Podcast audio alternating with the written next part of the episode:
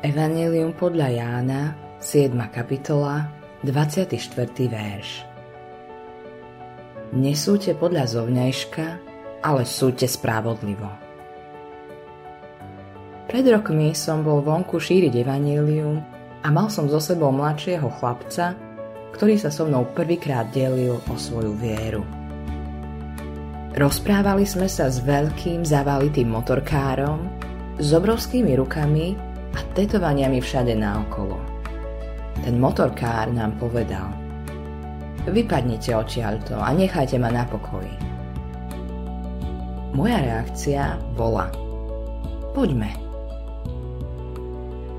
Ale môj priateľ povedal Dobre, fajn.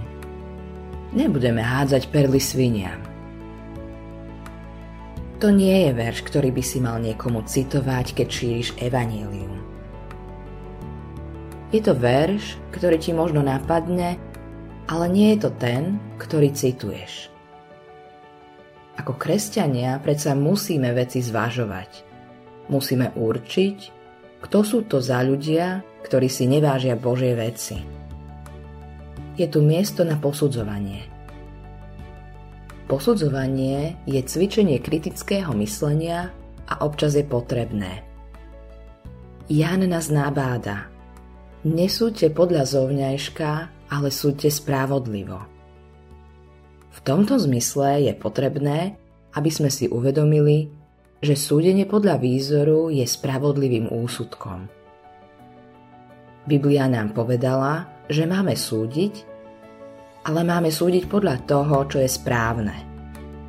Nemáme odsudzovať a nemáme byť súdni. Skôr by sme mali robiť hodnotenia – Mali by sme byť nároční. Mali by sme vyjadrovať svoje názory na to, čo je správne a čo nie. Na pravdu a lož. Na dobro a zlo. Biblia nám v skutočnosti hovorí. A či neviete, že svety budú súdiť svet? 1. list Korinským, 6. kapitola, 2. verš.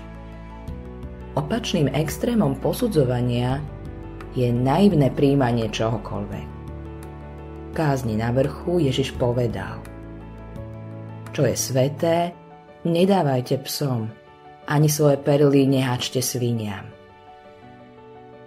Evangelium podľa Matúša, 7. kapitola, 6. verš.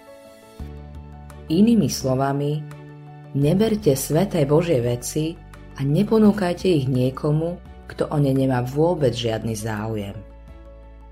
Takéto hodnotenia musíme robiť my. Nie je to porušovanie Božieho slova, keď to robíme.